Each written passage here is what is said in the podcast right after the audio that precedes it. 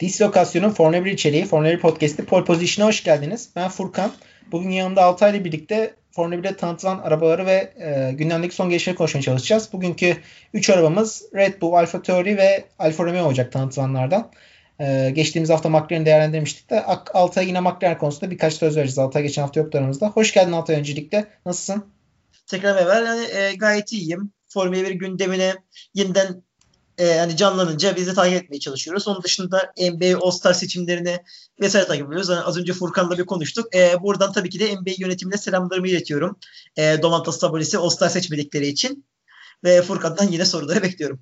E, Domantas Sabonis'i seçmediler. O da Altay'la birlikte ben de aynı şeyi paylaşıyorum bu arada. Yani e, All-Star seçimleri konuşuluyor bugün açıklandığı için ama Onda basketbol programında konuşuyoruz gerçi de. Yani Sabonis'i alıp kimi çıkaracaktın sen? Ben sana onu sorayım o zaman hızlıca. Ya bir şekilde söyleyeyim. Ee, yani Vucevic tak etti. Sabonis tak etti. O yüzden Vucevic'in Sabonis yerine girmesine pek üzülmedim. Ama hani Vucevic çıkarabilir. Çünkü sonuç olarak hani Orlando abi 12. sırada. Tamam Vucevic e, Ama kısa soğumaya takılı abi. Jonathan'a ya katılıyorum. Hiçbir Jonathan'a şey yok, yok. Guard yok, forvet yok, hiçbir şey yok. Orlando'da tek başına Vucevic takılıyor gibi yani. Her Hayır, şey. Abi, takımın %99 falan herhalde. Tabii ona kesinlikle katılıyorum. Çünkü yani Markel Fultz hani çok iyi gitmeye başlamışken sonunda istediğimiz Fultz'u yavaştan gösterirken e, sakatlandı. Jonathan Isaac zaten pandemi öncesi sakatlandı. Hala yok. Hani o iyice John Wall'a döndü. Hani evet kısası yok takımın. Yani Aaron Her Gordon da sakat sanırım. Evet, evet, evet, evet, evet. yok ya. Hiç kimse yani, yok. Aaron Gordon da sakat. O yüzden Vucevic'i anlayabilirim ama şimdi hani e, Indiana şu an sürekli övülen Boston'ın bile üzerindeyken yani playoff'u hani e, sezon öncesinde çünkü ben bakıyordum hani Washington'dan Hawks'u Indiana'nın üzerine koyup Indiana playoff yapamaz diyenler vardı. Hani Indiana şu an dördüncü gidiyor. Yani e, ilk beşin iki oyuncusu yok. Hani onlar yokken hani onlar yokken Sabonis'in yaptığı işler büyük Sabonis seçebilirdi. Ama seçilmedi. Yani Vucevic de kabul edilebilir. Sağlık olsun diyorum. Yani e, bu konuyu sizin basketbol podcastinize bırakıyorum. Bakalım Çünkü abi, bu konuda konuşursam şey çok e, doluyum ee, bu konuda.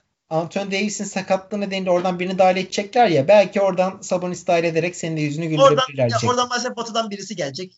Hani e, Devin Booker gelecek gibi duruyor. Duruyor çünkü çok fazla tepki gördü Devin Booker'ın seçilmemesi. Ben de e, sözümü söyleyeyim burada. Mike Conley alacak önce. Hiç All-Star seçilememiş. E, kariyerini bitirmeden son bir All-Star yakıştıracaklar Utah Jazz'ı gelirken diye tahmin ediyorum diyeyim. Ve geçelim Red Bull'a. Abi Red Bull RB16, RB16B bu seneki aracın adı. Bir B eklediler sonuna. E, dışına bakıyoruz, içine bakıyoruz. Abi benim şu taban değişti. Evet taban altını tam olarak bilemiyoruz ne kadar değişti ama tabanın arka tekerlerin ön kısmı değişti. Benim ilk gözüme çarpan şey fark olarak fren kanalları oldu. Fren kanalları e, 2020'de bir tık daha yuvarlakken 2021'de biraz yamuk gibi böyle çıkıntılı böyle daha böyle daha geniş e, daha böyle aerodinamik yapmaya mı çalışmışlar artık nasıl desem bilmiyorum. Değişik bir fren kanal tasarımı var. O farklı. Onu söyleyebiliriz. Keza e, arabanın arkasında artık Aston Martin yerine Honda logosu ön plana çıkıyor. Bazı e, Formula 1 takipçi şey çok takılıyor arabanın dış görünüşüne farklılık olarak. Ondan da bahsedelim kısaca. Onun haricinde e, Red Bull'daki zaten livery yıllardır aynı olduğu için e, pek de şaşırmıyoruz. 4 yıldır hemen hemen aynı renk tasarımı, aynı livery yapıyorlar. E, Honda yazısı da tabii keza kocaman büyük büyük her yerde görebiliyoruz. Ben merak ediyorum bakalım teste çıktığında arabaya da ilk e, yarışlarına çıktığında arabalık tasarımı daha bir tık daha değişecek mi? Daha farklı şeyler görecek miyiz diye ama e, senin de bu Red Bull konusundaki ilk izlenimlerini merak ettim arabayı gördükten sonraki. Ya öncelikle hani Red Bull hani bizi yine şaşırtmadı. Yani çünkü hani e, hepimiz ya özel bir test livery'si bekliyorduk ya da ne aynı aracı bekliyorduk. Hani aynı araç oldu. Ben şaşırmadım şahsen. Yani çünkü e, Red Bull'un hani öncelikle direkt ilk araç tanıtımında aracın kendisini göstereceğini düşünüyorum. Çünkü yani, testte muhtemelen e, farklı bir araç gelir diye düşünüyorum Red Bull'un. Yani çünkü Red Bull 2021'de e, Mercedes'in 2020'de mükemmel bir araç öne sürmüşken hani gelişiminin yavaşlayacağını düşündüğüm oradan bir şampiyonluk koparmaya çalışabilir. O yüzden ben Red Bull'un e, hani aynı aracı süreceğini düşünmüyorum. Bir aracı olsa bile gelişmeye geleceğini düşünüyorum. Artık Adrian Newey yani artık hani kariyerinin son demlerine geldi. Hani kariyerinin son demlerinde Verstappen'e de bir şampiyon kazandırmak istiyor. Çünkü hani şimdi Adrian Newey kaç tane pilot şampiyon yaptı abi. Hani Williams yıllarında kendi araçlarını süren sanırsam abi dört farklı pilotu şampiyon yaptı. Nigel Mansell, Alan Prost, Damon Hill, Jack Villeneuve. Bunun hepsi e, abi Vettel de şampiyon Adrian Newey o, ona da gel dur ona da gelelim.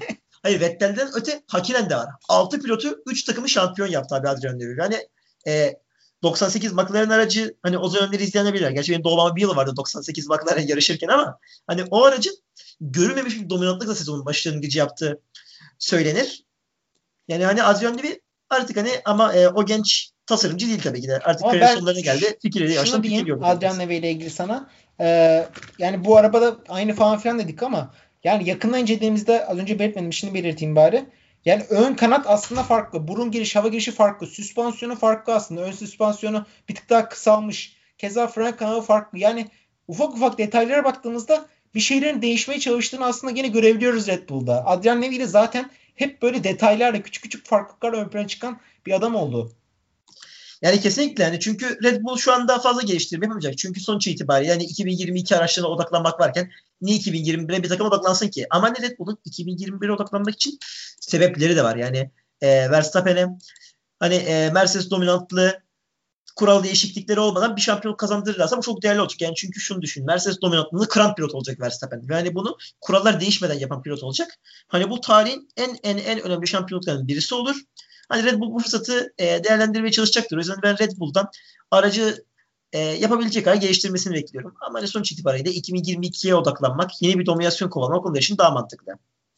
Kesinlikle, kesinlikle. Ben de zaten e, şey kısmını hemen söyleyeyim size. E, böyle ayrıntılı değişik kısımlarını. Motor kapağı bir tık daha küçülmüş gibi duruyor. Keza e, sidepodların arkasında değişiklik görünüyor. İşte süspansiyon bir tık daha kısalmış gibi duruyor. Fren kanalları bir tık daha yapısı değişmiş. Ön burnun girişim bir tık daha değişmiş ama bu bizim e, fotoğraflarda gördüğümüz tabii ki değişiklikler. Geçen seneki son arabaya kıyasla, son yarış çıkan arabaya kıyasla. E, tabii teste kadar daha da bile değişebilir. Daha farklı şeyler görebiliriz ama sadece şu hali bile aslında ufak ufak değişikliklerle birlikte belki kazanacağı nokta 1 nokta 2 saniye birlikte Mercedes'e bir tık daha yaklaşmayı hedefleyen e, değişimler. Ama burada Altay sana sorum şu olacak. Şey çok ön plan çıkıyor. Biliyorsun Red Bull öne doğru eğimli.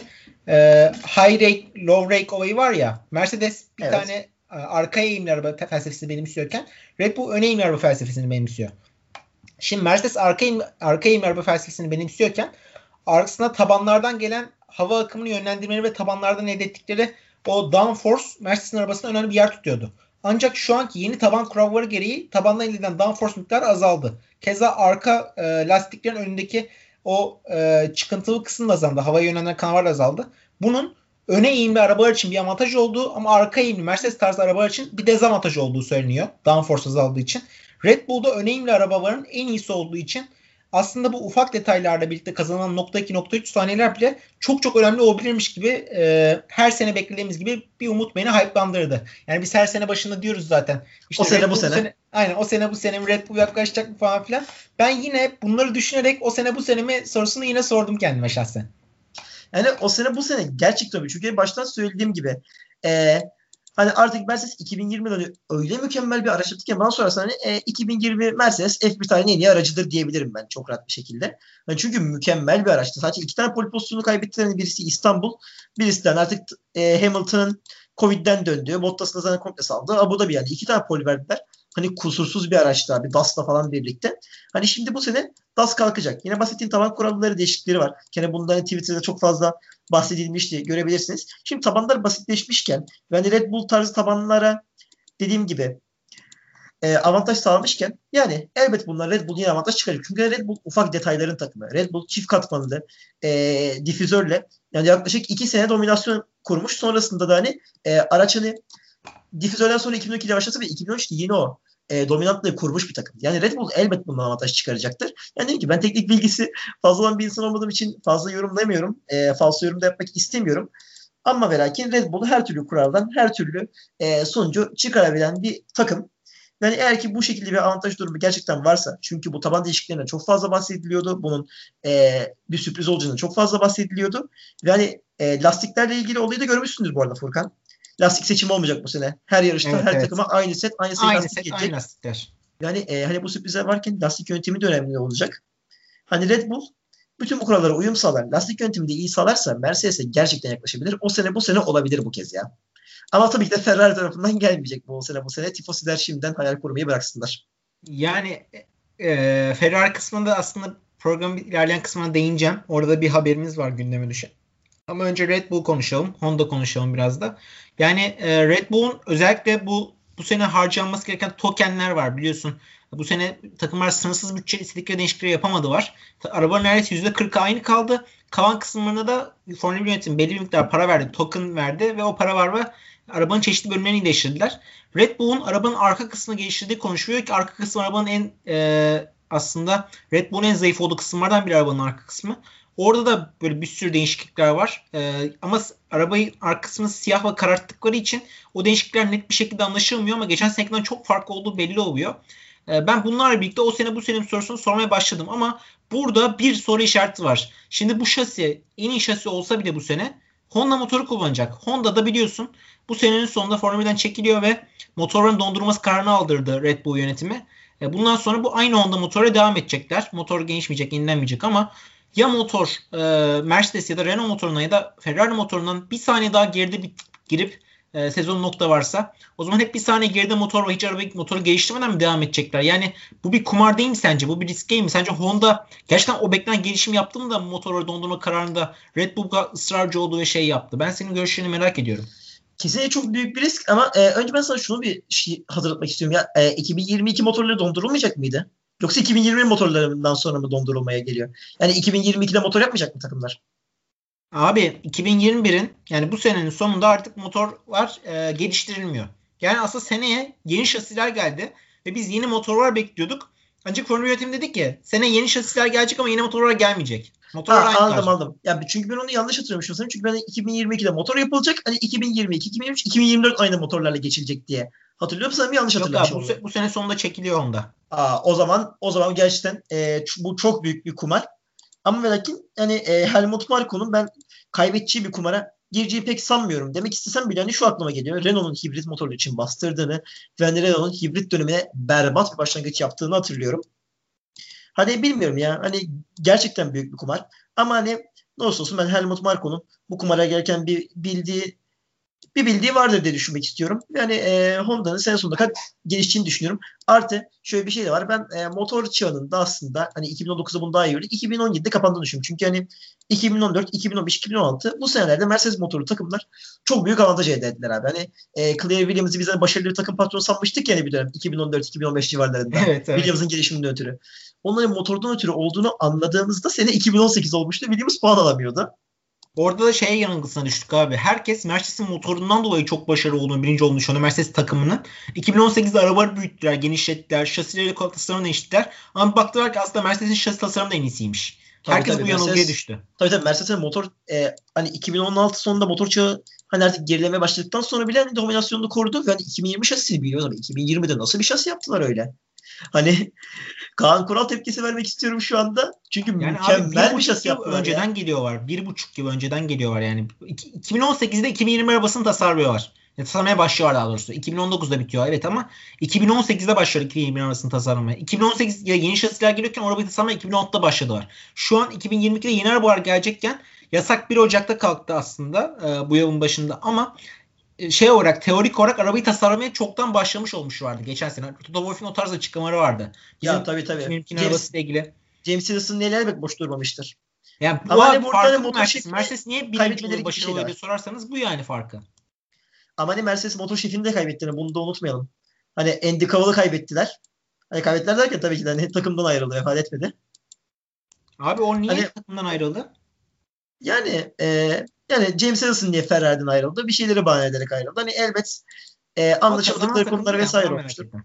Ya yani, yani kazan takım olsa bile hani insanlar ya yeni macera istiyor ya da anlaşması kılıyor. Mesela Pedilav abi. Pedilav Mercedes'in e, ilk dominant 3 aracını tasarladı. Hatta 2017 aracını da muhtemelen tasarlamıştır.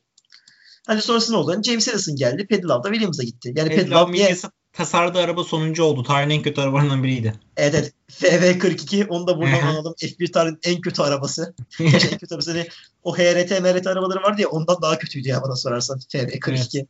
Evet. Çok rezil kötüydü. Gerçekten çok kötüydü. Yani... Rez, rezil bir arabaydı. Abi şimdi Honda'dan sapmayalım biraz. Dediğim gibi 2022'den itibaren Red Bull Powertrains Limited adı altında Red Bull kendi motor şirketini kuracak. Ve aslında 2025'te motor dondurma kuralları kalktığında Red Bull kendi motorunu üretebileceğini düşünüyor. Yani bunu hedefleyerek yola çıktılar aslında. Ee, tabii bu ayrı bir tartışma konusu. Ama ben şasi kısmında gene elinden gelebilenin en iyisini yapacaklarını düşünüyorum. E, bu sene için ve 2022'de için de yapacaklarını düşünüyorum. Adrian Neve özellikle seneye şasiler komple değişken, araba tasarımları komple değişken bence gene çok ön plana çıkacaktır. E, bu sene de bu ufak tefek tasarımlar bahsettiğim gibi ön plana çıktığını düşünüyorum. Ama motor bence e, onları gerçekten bir başarı bekliyorsa 2022'den çok bu seneki elde çıktığı başarı olacak. Çünkü bu sene motorlar hala geliştirmeye devam edilebiliyor. Honda hala desteğini veriyor. Şasiyi hala geliştirmeye çalışıyorlar. Hala farklı tasarım felsefeleri, felsefeleri var Mercedes'ten farklı olarak ki herkes artık Mercedes tarzı buruna dönüş, geçiyor mesela. Şimdi oradan da konuyu şeye bağlayacağım. Alfa Tauri e, Red Bull'un aslında yedek takımı Alfa Tauri de Mercedes tarzı buruna geçti abi. Tanıttıkları arabada aslında taz- e, lansmanı yaptık arabada normal burun vardı. Geçen senekine benzer kalın. E, değişik bir tarz. Ama teste çıkardıkları, dün teste çıkardıkları arabada Mercedes tarzı buruna geçtiğini gördük Alfa Tauri'nin İlginç bir şekilde.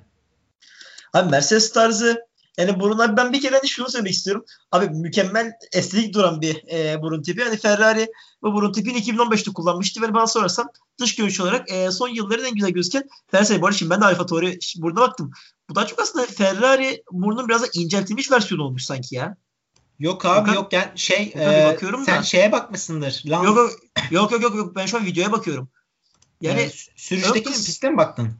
Evet evet evet yani gerçekten bu hani e, Ferrari burnunun biraz da inceltilmiş olmuş hani ön kısmı tamam baktığında hani tam Mercedes'ten çok o gibi duruyor. Yani yani evet bir tık daha evet, evet. doğru söylüyorsun. Evet Ama... evet açık Ferrari burnunun biraz daha inceltilmiş. Doğrusu ve bu arada bayağı iyi duruyor ön burun ya. Ön kadar çok iyi olmuş. Abi gerçekten bakışından anlaşılıyor ya. Bu arada renk düzeninde abi şey e, Williams Martin'in son aracı vardı ya hani.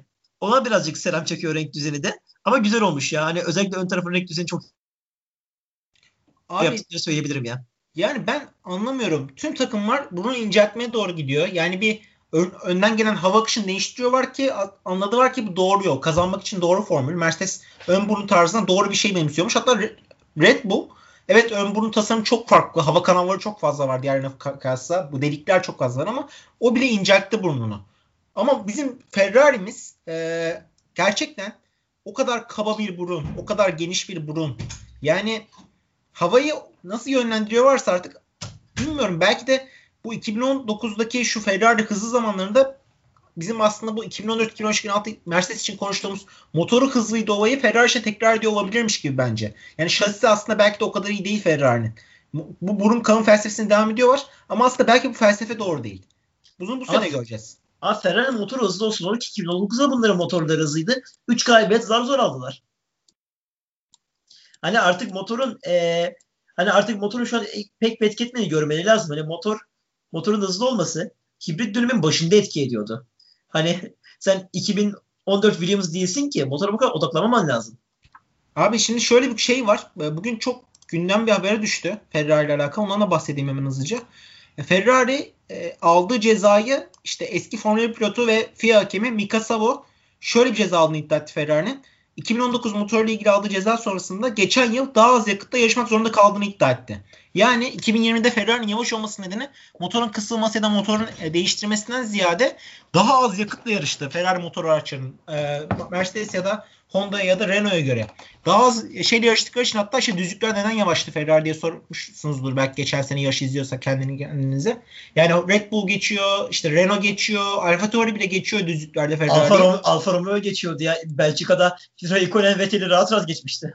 Abi burada da şey sorusu ön plana çıktı işte orada da. Yani acaba Alfa Romeo'nun şey daha mı iyi? Şasisi daha mı başarılı Ferrari'den sorusu ön plana çıkmıştı ki ben bu seneki şimdi birazdan da konuşacağız Alfa Romeo'nun şasisini. Orada bahsederim. Ama buradaki soru asıl abi e, sence gerçekten böyle bir şey olmuş olabilir mi? Benim kafama yattı çünkü. Yani 2020'de daha az yakıt kullandı Ferrari. Motor tasarımı şeyleri falan filan aynıydı ama daha az yakıt kullandığı için yakıt daha da sarrafı kullanmak zorunda kaldı. Düzlüklerde daha az e, yakıt pompaladı motora. E, bu yüzden e, anormallikler oldu. Ferrari arabalarında. Ferrari motoru kullanan diğer arabalarda buna etkilendi ki bu en büyük haksızlıkların adaletsizliklerden başında geliyor abi. Ferrari bu cezayı yaptı, bu şeyi yaptı ama Ferrari motoru kullanan Alfa Romeo ve Haas aynı cezayı onlar da aldı. Ferrari motoru kullandıkları için. Oysa onlar e, onların elinde olan bir şey değil bu. Yani onların suçu değil. Abi ben bunun gerçek olduğunu hiçbir şekilde düşünmüyorum bu arada ya. Hani gerçekten daha az yarışma cezası gibi bir şey oluyor mu? Yani bir kere böyle bir şey olsa hani bunu Ferrari bir sezon diskalifiye olmayı kabul ediyor. Gerçekten bunu kabul etmez. Bunu o yüzden ben gerçek olduğunu hiçbir şekilde düşünmek istemiyorum. Yani az yakıtlı yarışma cezası ne? Formula 1 tarihinde görüş en saçma olay olur bu gerçekse. Abi işte şöyle bir şey anlaşma olmaz mı? 2020'de bu şekilde devam edeceksiniz az yakıtlı arabayla. 2021'de ama size karışmayacağız. Ki 2019'daki eski versiyon arabanızı, eski hızınıza geri dönebileceksiniz. Sana böyle bir şey teklif edilsen kabul eder miydin etmez miydin? Ben sana öyle sorayım. Ama bak şöyle diyeyim. E, teklifler ne kadar iyi olursa olsun bu bak Formula 1 tarihinin en büyük takımı için Ferrari için ki tamam seven Ferrari ama kabul etmek gerekir ki en büyük takım Formula 1 tarihinde Ferrari'dir. Hani sen bir tane en büyük takım olarak bunu kabul edemezsin ya. Etmenin imkanı yok. Bu onur kırıcı bir şey böyle büyük bir takım için. Az yakıtlı yarışma cezası. Hani bu resmen kol, bu resmen takımın kolunu kanadını kırmayı bırak. Bu resmen takımın boyunduruk altına almaktır. Ha, Ama abi şunu kabul eder mi? Eder. Eder. Edebilir çünkü şöyle bir açıklaması da var mesela e, Mika Savo'nun. E, Ferrari 2020'de yeni motor olacak mı bilmiyorum diyor. Ama güç ünitesinin tam güçle kullanmana izin verilecek. Keza Alfa Romeo'nun takım patronu Frederick Vasseur de bu seneki arabalarının geçen seneki arabalara kıyasla motor olarak çok daha güçlü olacağını söyledi lansmanda. Yani geçen seneki e, motor zayıfını görmeyeceksiniz tarzında açıklamalarda bulundu. Bunların hepsi e, bana tek bir şey işaret ediyor. Bu iddianın doğru olabileceği yönünde bir intiba uyandırdı bende de. Ferrari evet. motorunda elbet bir kısmı olmuştur. Hani hile iddiaları doğruysa. Hani iddia diyorum çünkü hani tifosiler e, genelde e, iddia olduğunu düşünüyor. Ben yalan iddia olduğunu düşünüyorum. Evet. Hani o yüzden iddia kelimesini kullanacak. Aynen öyle. Hani hile, hani hile iddiaları doğruysa elbette Ferrari bir yaptırım almıştır. Ama hani yaptırım hani az yakıtla yarışmak gibi yaptırım olduğunu düşünmüyorum. Hani nedir? Hani hani e, o motoru yarıştırmazsın. Yani e, yağ yakma limitlerini vesaire kısıtlarsın. Evet. Motorda hani hani motora bir kısmı falan getirsin ama daha az yakıtlı yarışma cezası bu epey onur kırıcı bir ceza ya. Çok fazla onur kırıcı. Ben daha az yakıtlı yarıştı e, hani diyelim ki hani bu takımın downforce'u da abi adam akıllı yoktu. Bu takım yavaş virajlı pistlerde de rezil kaldı. Hı hı. Daha az yakıt harcayan pistlerde de rezil kaldı ama ya bu da şasisinin aslında beklediğinden daha kötü olduğunu. Ben az önce oradan değindim ya sana. Aslında Ferrari şasisi belki de Alfa Romeo'dan bile daha mı kötü acaba diye oradan evet. değindirdim. Yani Ferrari tarihinin en kötü 5-6 aracının birisini izledik. Yani bir tur bile lider gidemeyen Ferrari tarihinde 3. araç oldu. Aynen. Ama e, dediğim gibi bu sene e, motor mu yenilecekler artık bilmiyorum ama Ferrari mesela bu seneki araba gelişim haklarını hep ar- aracın arkasında kullandığı söyleniyor tokenlerini. Yani arabanın önünü gene aynı tutacaklar gibi. Arabanın arkasında değişiklikler görecek. İşte orada da difüzöre yönelik çalışmalar olduğu söyleniyor ve motora yönelik keza. Ee, ki motor harcamaları, motoru geliştirmeye yönelik harcama yapmak e, Formula 1'deki en pahalı harcamalardan biridir. Bu arada ben burada Sen... bir şey sormak istiyorum. Hı. Sence ben bu haberi okuduğumda ne düşünmüşümdür? Ee, Aracın arkasının güçlendirilmesine dair bir haber gördüm. Ne düşünmüşsündür? Tabii ki de Sebastian Vettel'in aracın arkasının güçlü istediği bir araba istemesini düşünmüşsündür. Ferrari'den her zaman arkası güçlü bir araba istediğini ve Vettel'in gittiği sene ya bunu Vettel, bunu Vettel varken niye yapmadınız ya? 2020'de bunu niye yapmadınız? Abi aracın arkası adam bir şey istemiyor. Adam motor istemiyor. Adam şasinin o kadar iyi olması istemiyor. Adam bana diyor ki bana arkası tutan bir araba verin. Ben zaten onu sürerim diyor. niye şimdi bunu yapıyorsunuz? Leclerc zaten ne, ne, ne versen sürer. Niye adam ar- arkası uygun araç yapıyorsun? Ama ben şimdi sana çok güzel bir haber vereceğim. Seni mutlu edecek.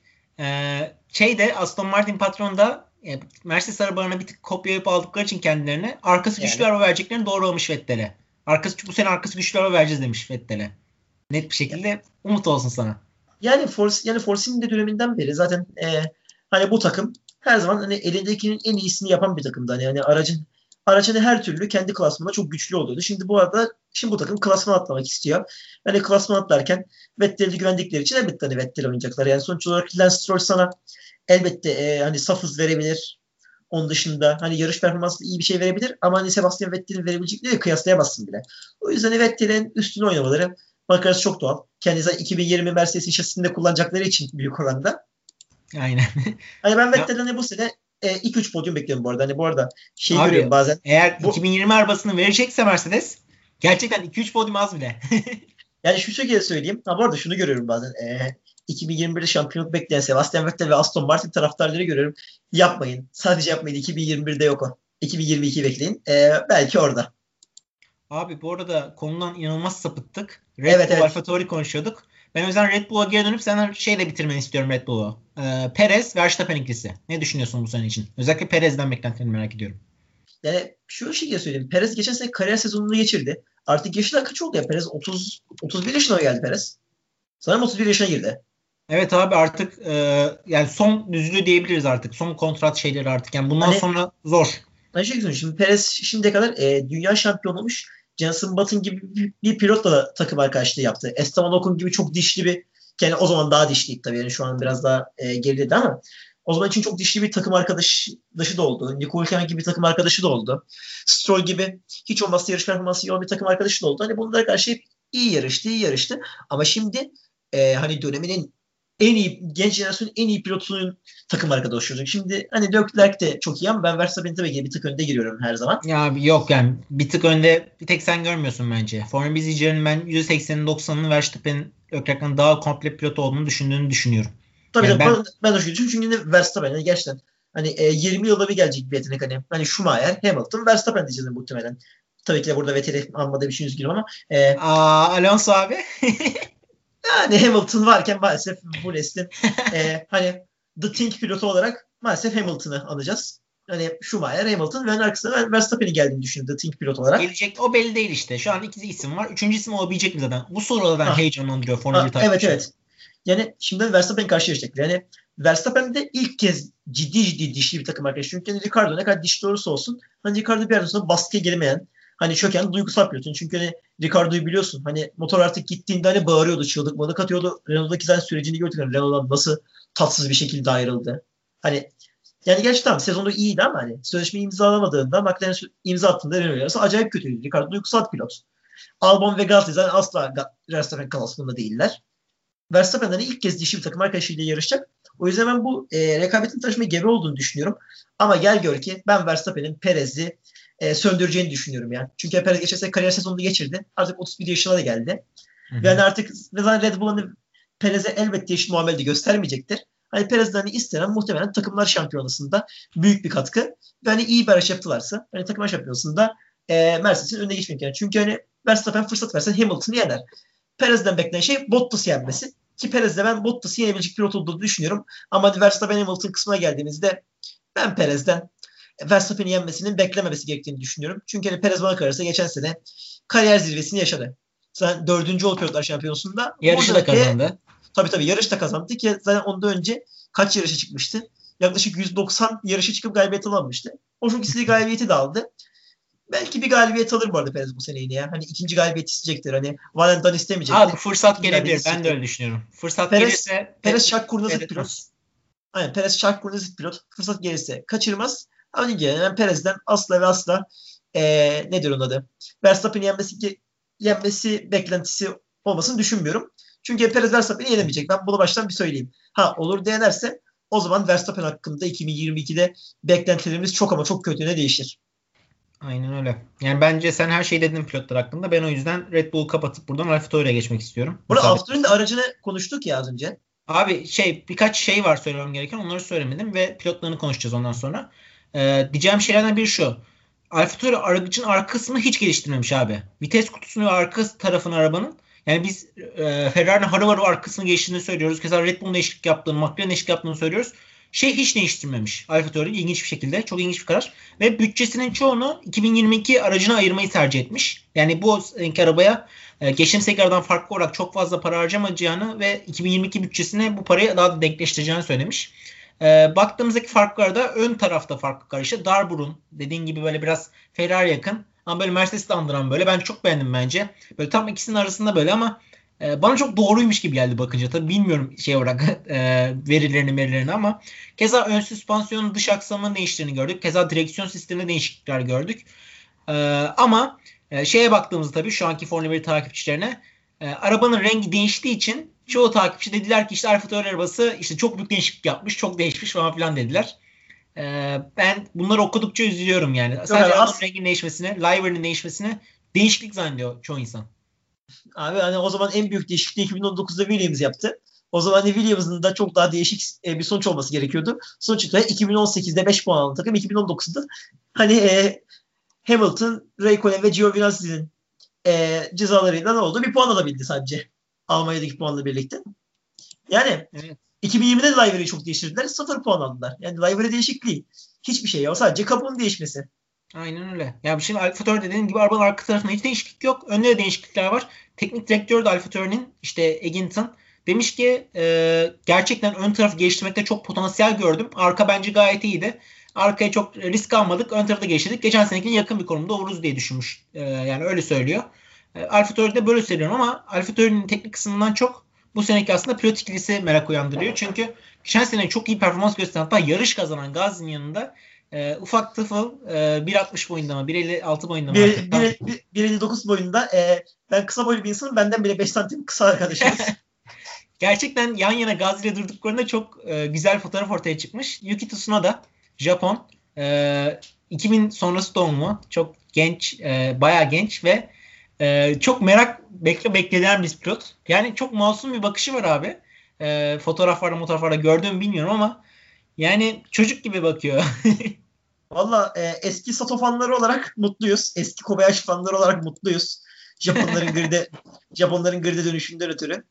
Yani yani Japon pilotlar her zaman e, hani bir kapalı kutu oluyorlar. Çünkü hani e, bakıldığında hani Sato bütün hızına rağmen aşırı kontrolsüzdü. Yani e, uzun bir Formula 1 kariyeri olmadı yani. 2002'de başladı. 2008'de bitti. Kobayashi aşırı hızlıydı. Bana kalırsa harcanmış bir pilottu ama onun bir hani kariyeri toplam 4 sene sürdü. Hani 3 yıl Sauber, bir yıl e, gerilerdeki Caterham'la birlikte. Japon pilotlar hep bir kapalı kutu oluyor. Hızlı oluyorlar ama ve lakin kontrolsüz oluyorlar. Şimdi Tsunoda hızının yanında kontrollü gibi de duruyor aynı zamanda. Yani e, eğer ki gerçekten kontrollüyse, gerçekten Formula 2'de bize gösterdiği e, o bize vaat ettiklerini Formula 1'de gösterebilirse Gazli'ye ben iyi bir rakip olacağını düşünüyorum. Ha gelmeli miydi? Bence 2021'de gelmemeliydi ya. Bence 2021'de e, Schwarzman Lundgaard ikilisine karşı Formula 2'de bir şampiyonluk alıp öyle gelmeliydi. Hani Alex Albon ikinci bir şans hak ediyordu abi ne olursa olsun ya. Alex Albon hani Gazli'nin bile ikinci şans bulduğu yerde yani Gazli bile dediğime bakmayın. Çok rezil performanstan sonra Red Bull'da e, Alfa Tauri'ye gittiği zaman orada olanları da gördük. Alex Albon da Gazli'nin performansı iki şans hak ettiği yerde ikinci şans hak ediyordu. O yüzden girişi birazcık erken.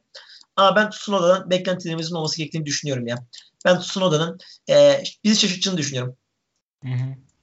Yani e, ben çaylak olarak performans merak ediyorum. Bence sezona o kadar güçlü girmeyecektir. E, bir tık böyle açılması gerekecek bence. Alışması e, arabaya Formula 1 bir Formula 1 arabası nasıl konulur bunu öğrenmesi falan gerekecek. Ama e, ben şeyi de çok merak ediyorum. Acaba Alfa Tauri arabayı tasarlarken iç kabini hem Gazi'ye uygun hem de Tsunoda'da uygun nasıl yaptı bir de o boy farkına rağmen onu da merak ediyorum. yani aslında avantaj gibi bir şey olabilir. Daha kısa böyle şey yapar. Belki arabanın ağırlık merkezine ya da çeşitli parçalara Tsunoda'nın boy avantajı sayesinde daha iyi konumlandırabilir falan aslında ayak bölgesinde falan ama ya gerçi bunlar hep varsayım yani ben saçmalıyor da olabilirim şu an.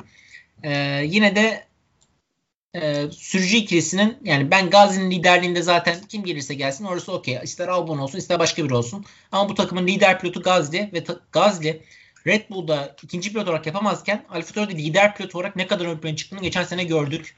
E, bence e, ben Alfa Tauri takım patronu olsaydım muhtemelen Gazi ile 3-4 yıllık bir sözleşmemiz vardı birinci pilot olarak. Ve onu hep e, korurdum. E, yani bence çok önemli bir potansiyel Gazi. Ama burada şu soru da tabii benim aklıma geliyor. Onu da sorayım sana. Sence sezon içerisinde bir Tsunoda Albon takası gibi bir şey olabilir mi? Eğer ki Tsunoda bekleyeni hiç veremezse e, kontrolsüz e, hani bahsettiğim gibi hızını kontrolsüzlüğe çevirirse yani tepki almaya başlarsa hani artık Honda'da senede, senede itibarı olmayacağı için hani e, evet Albon'a ikinci şans gelebilir. Çünkü hani e, Red Bull'a böyle şey gör, görmeye alışkınız. Ama hani direkt F1 dışından bir pilotla Tsunoda'yı değiştirmek istemeyebilirler ya. Çünkü hani Gazli'ye olanları gördükten sonra. Hani o yüzden e, olası olsa bile pek olacağını düşünmüyorum. Ve artı dediğim gibi hani ben Tsunoda'nın beklentileri de karşılayacağını düşünüyorum şahsen ya. Hani beklenti karşılamak hani Tsunoda'dan beklenmesi gereken şeyler olması gerektiğini düşünüyorum. Evet.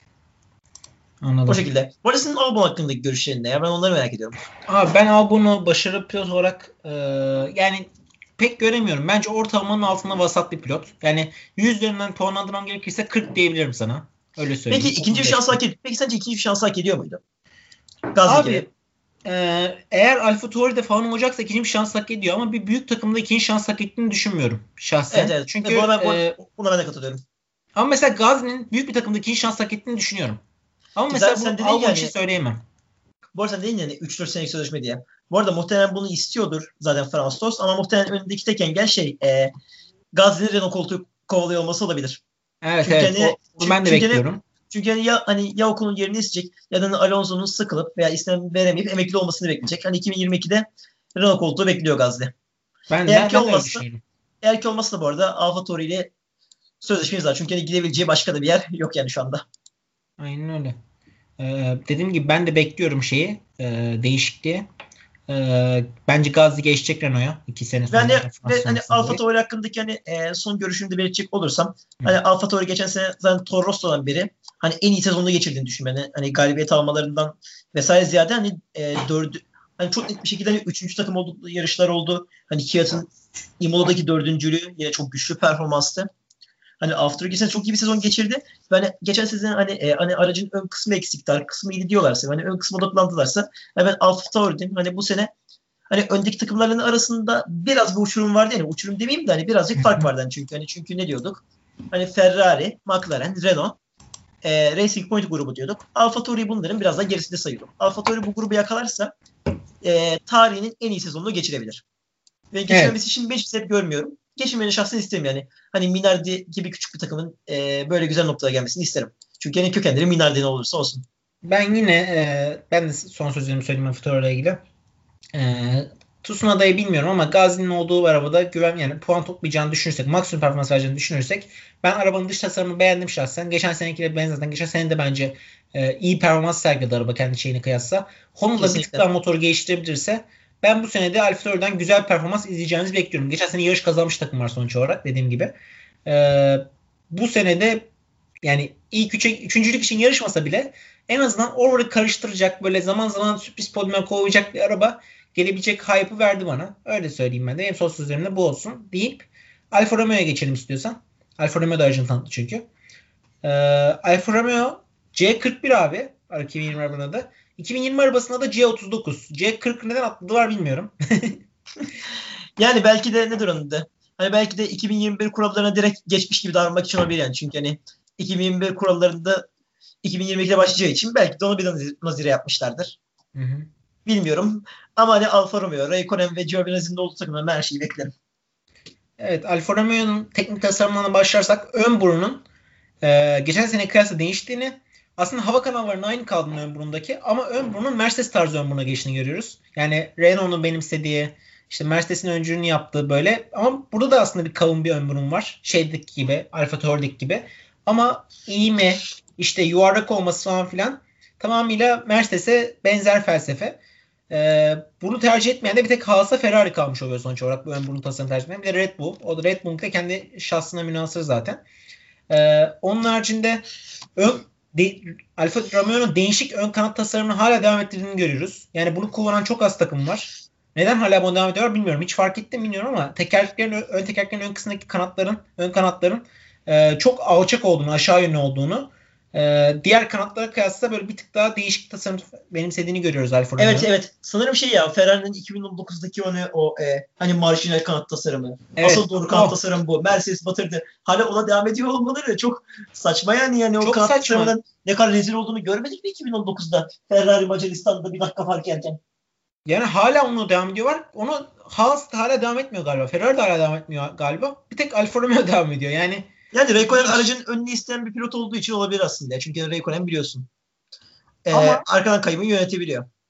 ama e, ş- yani arabanın arka kısmına doğru ilerlemeye devam ettiğimizde işte kanal tasarımlarının değiştiğini görüyoruz. Hava koridoru tasarımının değiştiğini görüyoruz. Keza e, işte bu tabanın değişmesinden kıyasla oluşacak hava akımı kesecek bazı parçaların eklendiğini görüyoruz. Kanatların küçük küçük. Süspansiyon kollarının bir tık daha değiştiğini görüyoruz. Ee, onun haricinde geçen seneki arabaya genel olarak e, sidepodların hava girişlerinin aynı olduğunu görüyoruz ama şey farklı. Pilotun kaskın üstündeki motor hava girişi kısmı bir tık daha farklı geçen seneki kıyasla. Ee, bir tık daha o kısmı e, daha düzgünleştirmişler diyebilirim. Geçen seneki bir tık daha yamuktu böyle. Arkadan Evet, ekstra daha- delikler vardı. Evet, evet daha düzgün, daha sivri, daha keskin bir e, havalandırma girişi olmuş. Evet, motor kapağının bir tık daha inceldiğini görüyoruz.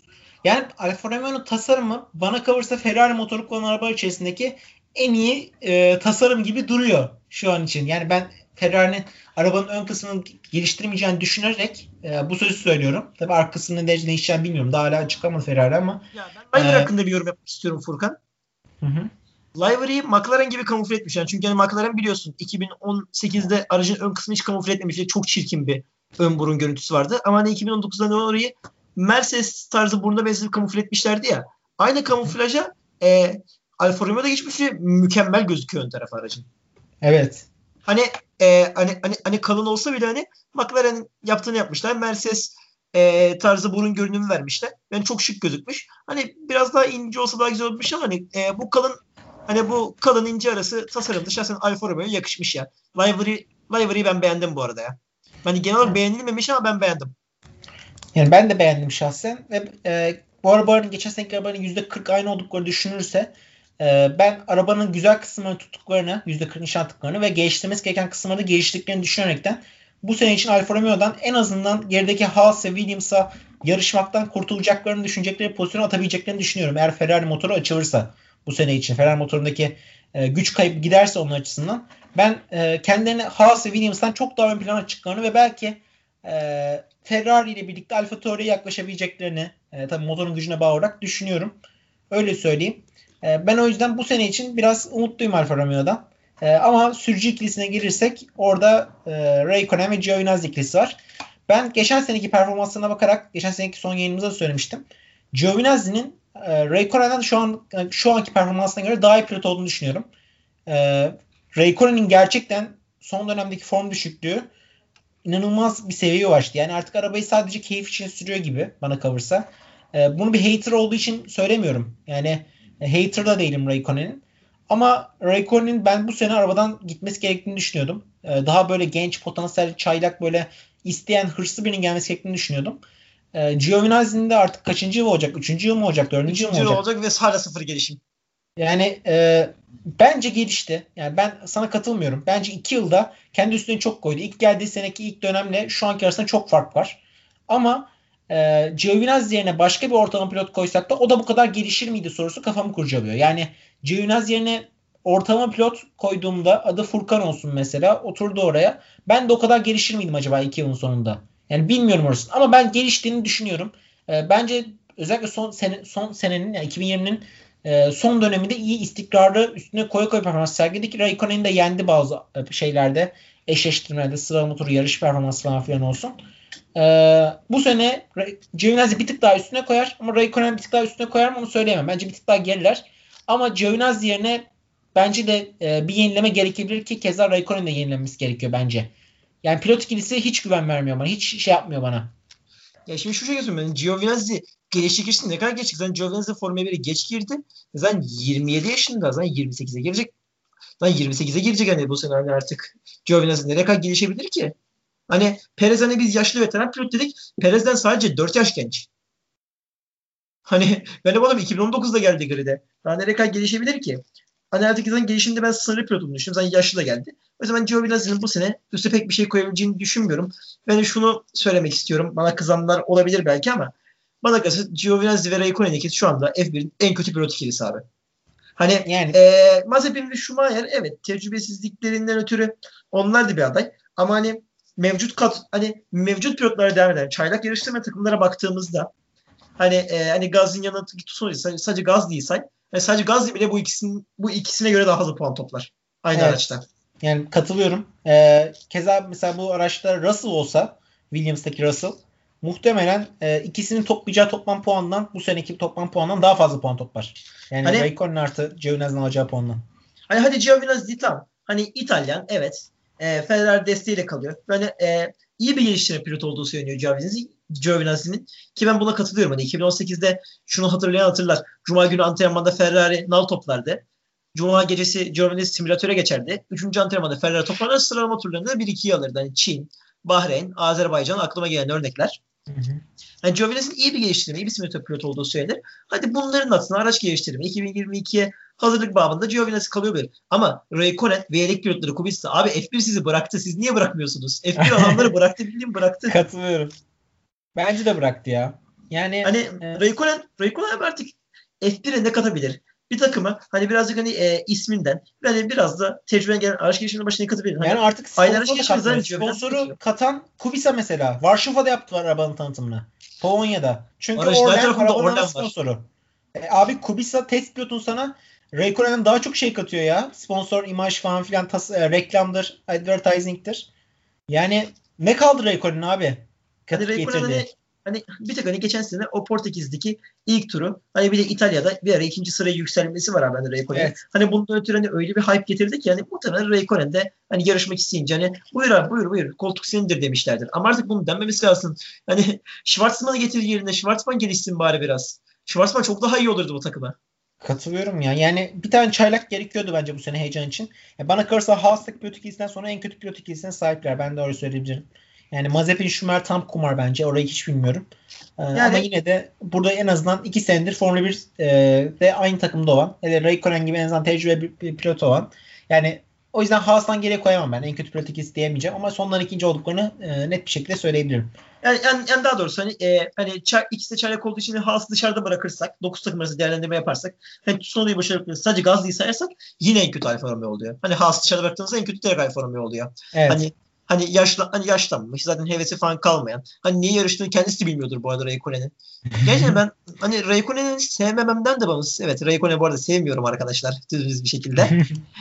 sevmememden de bağımsız bir şekilde. Hani F1'e ne katıyor? Bir takıma ne katıyor? Hani araç gelişiminden Giovinazzi de katıyor. Zaten e, Ferrari'nin simülatör zaten aynı zamanda Alfa Romeo'ya da yardım ediyor. Hani Raikkonen bilmiyorum artık ya. Hani umarım son senesi olur demek istiyorum artık. Kendi içimden bir ses 2022'de de balans sürecekmiş gibi gibime geliyor. Umarım Yani- gerçekleşmez. Bence de gerçekleşmesin. Ben de e, şey düşünüyorum. Ya ben şunu söyleyeyim Alfa Romeo ile ilgili. Sürücüleri pek sentiment Raikkonen'i arada Raikkonen'i çok gömdüm. E, dinleyicilerimizden özür diliyorum Raikkonen'den de gömdüğüm için. Ama bilmiyorum hani hani Schumacher gibi hani Schumacher'in bana kalırsa bu arada o yaşta Mercedes yarışması da yanlıştı. Hani Schumacher hani Schumacher de yarıştı abi sen niye Raikkonen'e bakar diye. Hani Schumacher de yanlıştı aynı şekilde. Hani o koltukta hiç olmasa o zaman genç pilotları Paul di Resta oturabilirdi. Hani şimdi de bana kalırsa Raikkonen hani e, Schwarzman'ın önünü tıkadı yani bu sene veya Callum Aylot'un iyi bir sene geçirmişti o da Evet. F2'de önünü tıkadı. Yani Aylot tabii ki de çok da iyi pilot değildi. Hani e, hani F2'de de biraz da iyi sürüşünden biraz tecrübesinden öne çıktı. Ama hiç olmasa bir sene F1'de denenebilirdi. Hani Raikkonen'den de daha fazla şey katabilir takım hatta bildiğin ya. Bilmiyorum yani bu Katılıyorum. şekilde. Ama Ee, Raikkonen çok özür dilerim yine takipçilerimizden. Aynen. Sürücü kısmını bitirmiş olalım. Şey kısmına gelirsek de işte arabanın aslında diğer arabadan farklı olarak çok keskin bir tasarım olduğunu söylemek istiyorum ben. Yani yuvarlak e, böyle bombeli kısımlardan ziyade çok net böyle keskin böyle, böyle net bir çizgi tarzında bir tasarım felsefesi var Alfa Romeo'nun. Hem bargeboardlarda hem side podlarda hem ön e, burunda kanatta. Yani e, ben o yüzden nereden bakarsan bakayım hep beğeniyorum aslında Alfa Romeo'nun tasarımını. Buradaki önemli faktör de aslında bizim yayının ortasında konuştuğumuz işte Frederick Vassör'ün açıklamaları var. Ee, bir iki parça Ferrari'den aldıklarını söylüyor. Onlar işte kendileri yaptıklarını söylüyorlar ama tüm umutlarının bu seneki motordaki Ferrari'deki güçlerin daha da artacağını düşünmeleri yönünde. Tüm olumlu hava, pozitif hava bu şekilde oluşuyor. Ve bu işbirliğinin iyi gittiğini ve Ferrari'den iyi motor alabileceklerini düşündüklerini söylüyorlar. Tamamen buna güvenerekten Alfa Romeo'nun sezonu belli olacak. Ya çok iyi e, yani beklentilerin üstünde anlamda çok iyi. Ya da e, gene geçen seneki gibi Haas'la Williams'la yarıştıkları ama 8. bitirecekleri bir sezon olur. Yani 8'den daha kötü bitireceklerini düşünmüyorum. Bence Haas'la Williams'ın e, Alfa Romeo'ya geçme şansı yok. E, çünkü Haas'ın arabasını hiç güncellemeyeceğini biliyoruz. Onu da konuşuruz Haas arabasının tanıtımında bir sonraki yayınlarda. Keza Williams'ın hala çok geride olduğunu biliyoruz ama e, acaba Alfa Romeo 8'den ne kadar kurtulabilecek? Ne kadar öne yaklaşabilecek? Buradaki asıl soru bu olacak. Ben bu sene onlar için bir şans olabileceğini düşünüyorum ama tabii ki de ana hedef 2022. Yeniden tasarlanan arabalarda Sauber mühendisleri, e, Sauber Engineering ne yapacak? Asıl soru bu olacak diyeyim. E, Ben ve de Alfa Romeo hakkında son bir söz söylemek istiyorum. tamam. Alfa Romeo'nun geçtiğimiz seneki yani kötülüğü elbette Ferrari motoruna da bağlı. Yani Ferrari motoruna bağlı da olacak bu sene bu senelere biraz. Ama hani ben yine de hani geçen sene nasıl hani Alfa Tauri ile diğerleri arasında ufak bir farktan bahsetmiştim. Alfa Romeo yine hani geçen seneki Alfa Tauri modunda olabilir. Hani zaman Evet. zaman hani 10'unculuk, 9'unculuklar, fırsat bulursa 7. 6.lıklar alabilir. Hı hı. Ama hani ben hani e, yine de hani ön tarafla arada birazcık farklı olacağını düşünüyorum. Ama Haas ve Williams'dan önde olacaklarını düşünüyorum. Ben bu arada Williams'dan bu sene de bir atılım beklemiyorum. Hani Jos Capito'ya Ben beklemiyorum. yeni sahiplere rağmen hani Williams'ın yeniden atılım yapması, yeniden e, önlere geçmesi bence 2023'ü bulacaktır ya. Yani şey lazım onlara da. Böyle Racing Point'in geçen sene yaptığı gibi aa Mercedes'ten değil miydi ya bu parça var falan filan dememiz lazım seneye. Öyle bir şey olsa ama bu bütçe sınırıyla çok zor. Onu bu arada bir dedikodu, bir, bir dedikoddan daha bahsedelim son olarak. E, Heh. Williams'ın da Renault motoruna döneceğine dair birkaç ben dedikodu gördüm.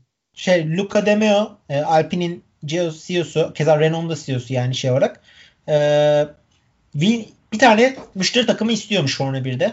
Ama Renault motoru kullanan ikinci bir takım kalmadı Formula 1'de maalesef. Herkes e, McLaren Mercedes'e geçti. E, keza işte Red Bull Honda'ya geçmişti. Renault yani Alpine tek başına kaldı. Öyle olunca Formula 1'deki yedek takım yedek takımın oradan gelen bilgi akışının ne kadar ön plan çıktığını hep gördük. Yani Red Bull bugün bu kadar geliştiyse Alfa Tauri sayesindedir. E, Toro Rosso sayesindedir yani. Keza Mercedes geliştiyse bence Williams'tan e, bazı kısımları e, verileri almıştır. Ferrari keza Alfa Romeo'dan ve Haas'tan verileri almıştır. E, Renault'da tabii, tabii. buna ihtiyacı var. Sauber döneminden beri zaten faydalanıyor Alfa Romeo'dan. Evet. Buna ihtiyacı var Renault'un. Ve şu an tek başına var.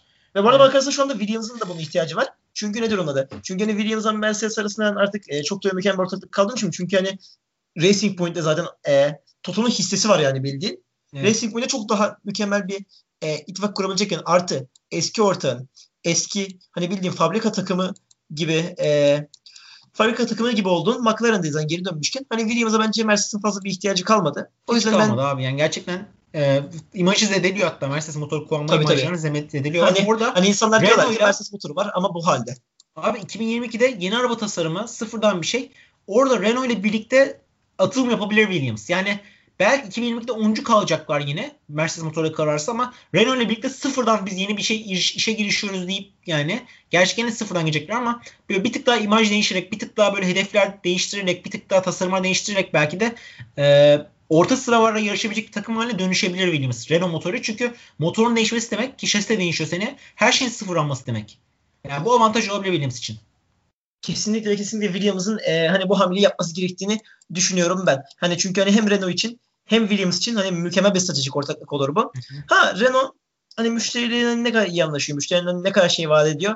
O hani her zaman birazcık bilinmez ben. Çünkü McLaren'ın ne kadar iyi bir dönem geçiklese de hani hani aralarında hani çok da bağlılık görmemiştik diye düşünüyorum hani ben McLaren'ın arasında. Hani çok hani çok geçici bir geçiş dönemi ortaklığı gibi gözüktü. Hani Williams'la Renault şimdi çok daha e, sıkı bir ortaklık yapmaları lazım diye düşünüyorum. Renault bu ortaklığa ne kadar yanaşacak? Williams e, hani tamamen B takımına ne karşı? Çünkü hani Clear Williams ben bu takımı B takımı yapmam diyordu. Hani B takımı yapmamak için takımı sattılar bildiğin. Evet. Hani iyi hani iyi mi oldu? Williams için kesinlikle çok iyi oldu. Çünkü hani Frank Williams'ın mirasına ne kadar haksızlık olsa da Williams isminin e, F1'de kalması gayet iyi. O yüzden Jos Capito'ya da buradan teşekkürlerimizi sunuyoruz yani yeni CEO ve yani e, takım patronu şirketi Dorleton Capital'e. Hani Williams ismi Formula 1 tutarak çok iyi bir karar verdiler. Ve hani Williams isminin e, hani artık birazcık B takım olmaya kabullenmesi lazım. Evet, hani çünkü sen çünkü sen McLaren gibi hani bir teknolojik atılım da yapamadın.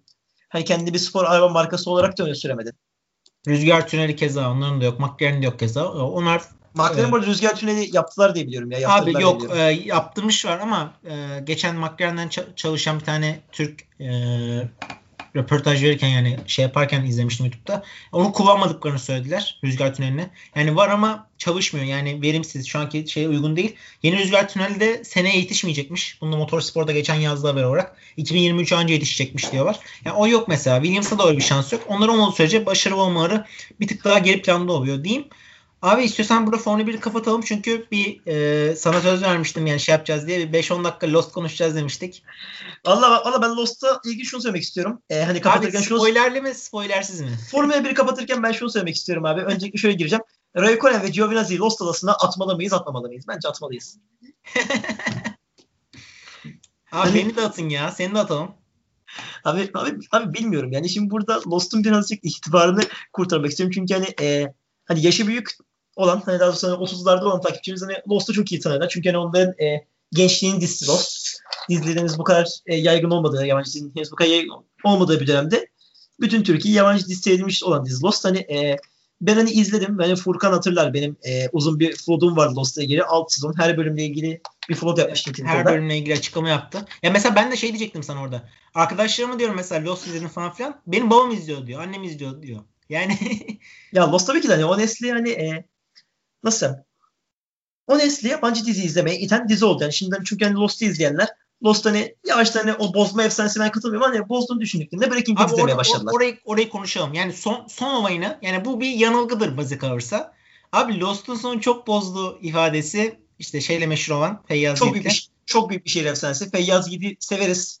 Ee, bu da evet kalıplaşmış bir laf oldu. Yani nasıl yok artık LeBron James artık kalıplaşmış bir şey olduysa hani Lost çok bozdu kalıplaşmış bir laf oldu. Ne zaman bir şeyin istediğimiz gibi gitmediğini ifade etsek Lost çok bozdu diyoruz. Abi bu da bir ifade oldu. Yani ama evet belki senaryo çok gerçekten çok değişti. Bir sürü şeyler oldu ama çok bozdu. Yani çok kötü ifade yani kötü ifadesini kullanıyor var. Ben kötü ifadesi olduğuna katılmıyorum. E belki çok bozmuş olabilir. Hikaye çok e, değişmiş, oynamış belki olabilir ama e, kötü bitti. Kötüydü. E, tamam ona, ona katılmıyorum ama şey katılıyorum mesela. E, soru var cevaplanmadı. Bazı şeyler eksik kaldı. Tamam hadi ona okey ama kötü diyemezsiniz bu final abi. Şimdi şöyle diyeyim. Bütün soruların cevaplanmasını zaten vaat etmiyordu ki Lost. Hani evet senaristin bu arada açıklamaları vardı. Hani cevaplamış soru falan kalmayacak vesaire diye ama hani Lost gibi bir dizinin bütün soruları cevaplamayacağını bilmemiz lazımdı. Hani ortalıkta hani sürekli hani e, hani bir sembolizm koy hani sürekli bir sembolizm koymaları, hani sürekli her şeyi bir anlam yüklemeleri vesaire. Hani zaten böyle diziler zaten illa e, sonunda açık noktalar kalır. Dost'un da açık kalacağı belliydi. Yani Dost'un bilim kurguya değil zaten metafizikle ilerleyeceği de belliydi. Ha şunu eleştirebilirsiniz. Lost niye 4. sezon sonunda bitmedi? Evet dördüncü sezon sonunda Lost bitebilirdi. Hani izleyenler hani bilirler evet. hani e, Oceanic Six diyeyim abi. Oceanic altılısı diyeyim. Anlarsınız. Hani Oceanic altılısında dizi bitebilirdi. Ama daha sonra bitmedi. Yani e, hani adaya dair son iki sezonu da yaptılar. Yani burada şunu söylemek istiyorum. Breaking Bad'de ona bakarsak dördüncü sezon sonunda bitebilirdi. Gus Fring'li sahneyle birlikte. Hani Breaking Bad bitebilirdi. Ama bitmedi. Ve hani 5 dakikada çok güzel sezon yaptılar. Yani mesela Lost'ta 5. sezon bence kusursuz bir sezondu da arada. 5 5 mükemmel bir sezondu. 5'i ben de beğeniyorum abi. Yani 6'ya hani, kas 5 yani şey e, bu zaman meselesiyle kafayı yordukları sezon. Yapı evet, evet. yaratıcılarının. Yani bence sezon finali bana kalırsa Lost'un en iyi sezon finali. Abi bir dakika 5. sezon finali dedin de şu an kafamda uçtu. 5. sezon finali e, şöyle diyeyim. Abi Juliet diyorum, Çukur diyorum sadece. He, tamam. Ee, aynen aynen.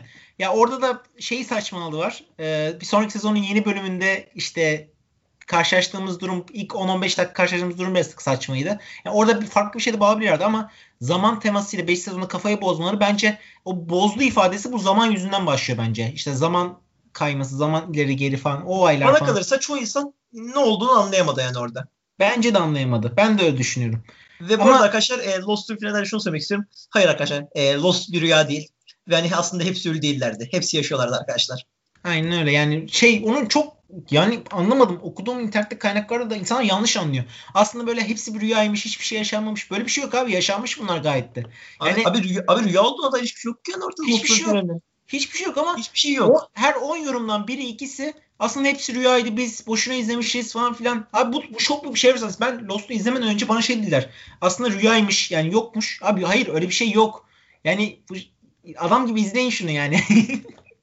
yani arkadaşlar o yüzden de e, hani bunları uzatmayalım hani fazla. Hani Lost'u hani Furkan'la ben de çok severiz. Hani ben e, geçen sene karantinanın sonlarını izledim. Furkan bir haftada bitirmiş bu arada. Tebrik ediyorum. Ben 26 günde bitirdim.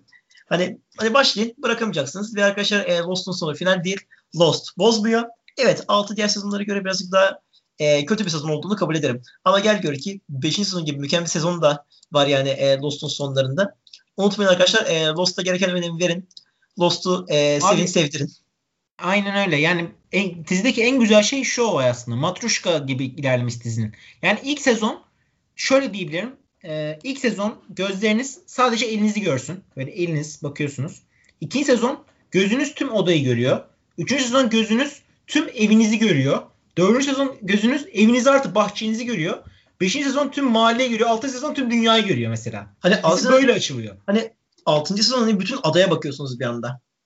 Yani açılıyor, açılıyor, açılıyor, açılıyor, açılıyor. Yani buradaki eksikliği şey oluyor Lost'un. Her bölümde 5 tane gizem koyuyorlar.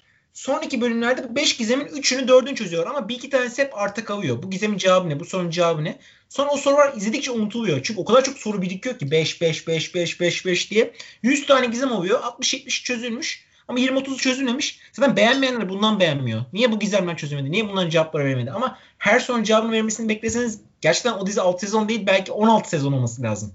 hani her dizide her cevap verilmiyor. Furkan bu arada sana son bir soru sormak istiyorum abi Lost'la ilgili. Şunu sormak istiyorum. Lost adasına Formula 1 gridinden hani 3 pilot değil mi? Hani, hani 3 Formula 1 gridinden 3 kişiyi gönderecek olsan kimleri Lost adasına gönderirsin? Abi geçen bir şey okudum. Bir tane Formula pilotu röportaj vermiş. İşte Norris'in ne kadar süt çocuğu olduğu ile ilgili böyle e, işte bir vursam böyle ağ, var böyle kaçar şikayet eder seni falan filan tarzında. Ee, ben sert birini götürmem lazım adaya. Yani duygusal açıdan böyle mental açıdan çok güçlü olan, sert olan birilerini götürmem lazım. O yüzden mesela Norris tarzı, Leclerc tarzı pilotlar götürmem. Bana onlar bir tık daha soft geliyor. Ee, sert olan bir tane mesela genç adam Verstappen'i götürürüm abi. Hem genç, çevik hem böyle e, çelik gibi adam yani mental açıdan. Onun haricinde Hamilton'la götürmem. Muhtemelen A var. Muhtemelen adada bu arada yapamaz ya. Hamilton adada kimi benzer ya? Hamilton var ya tam bir Shannon olur ya. Aynen aynen. Mükemmel bir şey olur. Hatta e, şey de olabilir. Michael da olabilir. Mükemmel bir. Michael tam olur ya. Where is my tires? Where is my tires diye ağlar sürekli. sürekli öyle evet. ağlar vesaire. Abi bir Verstappen götürüyorum. Onun haricinde e, bir tane Alonso götürmek istiyorum. Bence o da mental işine yapar. Bir de bence Perez e, çakı gibi adamdır ya. Her şey yapar gibi geliyor bana Perez. Mükemmel bir üç seçtin. Ben şimdi 3 e, numara saçlarından ötürü Vettel'i seçiyorum. Çünkü adaya bir canlak lazım. Abi lider olur Vettel adada ya. Vet, Vettel bir şey mi? Vettel tam tam bir Jack Luck karışımı olur ya. aynen, hani aynen. her şeye gereken Hani Vettel o adaya gereken bir tık daha Jack'e yakın olur bence. Evet evet evet. Vettel'in daha çok Jack'e yakın olacağını düşünüyorum ben de aynı şekilde. Abi bir kere Vettel'i götürürüm. Onun dışında e, Binotto'yu götürürüm ve hani e, diğerlerinin eline bırakırım direkt. Ki hani bir daha e, asla gerçek dünyaya geri dönüş yapamasın. Hep biz kontrol Binotto'yu götürüyorum. Hani bir kişi hakkımı oradan feda ediyorum. Kim vur diye götürürsün onu orada o zaman. Kim vur diye götürürüm abi onu orada. abi son olarak da kimi götürürüm düşünürsek abi ben Verstappen'i götürürüm ya. Verstappen'in hani o sertliğine o adada ihtiyaç var. Verstappen daha bir Sovyer olur bu arada. Abi Verstappen müthiş bir Sovyer olur ya. Verstappen çünkü hani hani e, bu arada onu değinelim hani e, bir tane bir tane GT pilotu bir tane eski bir tane GT pilotu bir tane McLaren mekanikeri baya baya bombardıman açıklamalar yapmış. Evet. Norris'in nasıl çocuğunu falan atmış ama en iyi, en iyi kısmı Verstappen'le ilgili kısımlar. Hani ne durumda da Verstappen'in tam bir fuckboy olduğunu söylemiş. İnsanın kız arkadaşının çaldığını söylemiş. Ve hani, e, babasının Verstappen'i kaza yaptıktan sonra dövdüğünü söylemiş. Buradan Jos Verstappen'in ne kadar manyak bir insan olduğunu yine hatırlıyoruz. Ee, abi ben de şeyi sorayım sana hemen hızlıca. Onu da merak ettim. Lost'ta en sevdiğin bölüm, en sevdiğin karakteri sorayım. Sonra programı kapatalım. En sevdiğim karakter kesinlikle Can Lak. Hani e, Tunç Soyer'e benzediği için bir kere seviyorum. hani İzmirliler bilir kendisi Tunç Soyer'e benzemektedir. E, Twitter hesabımı takip eden varsa ben bir tane fotoğraf da paylaşacağım orada bu akşam. E, benzerliklere dair. e, en sevdiğim karakter kesinlikle Can Lak. Onun dışında Sawyer da tabii ki de yanımız yerimizdir. E, en sevdiğim bölüm de sanırım birinci sezonun finali Exodus yani e, hatch açtıkları bölüm. Abi şey falan da güzeldi. O hece açtıkları bölüm çok güzeldi. Katılıyorum o e, X-Machine bölümü.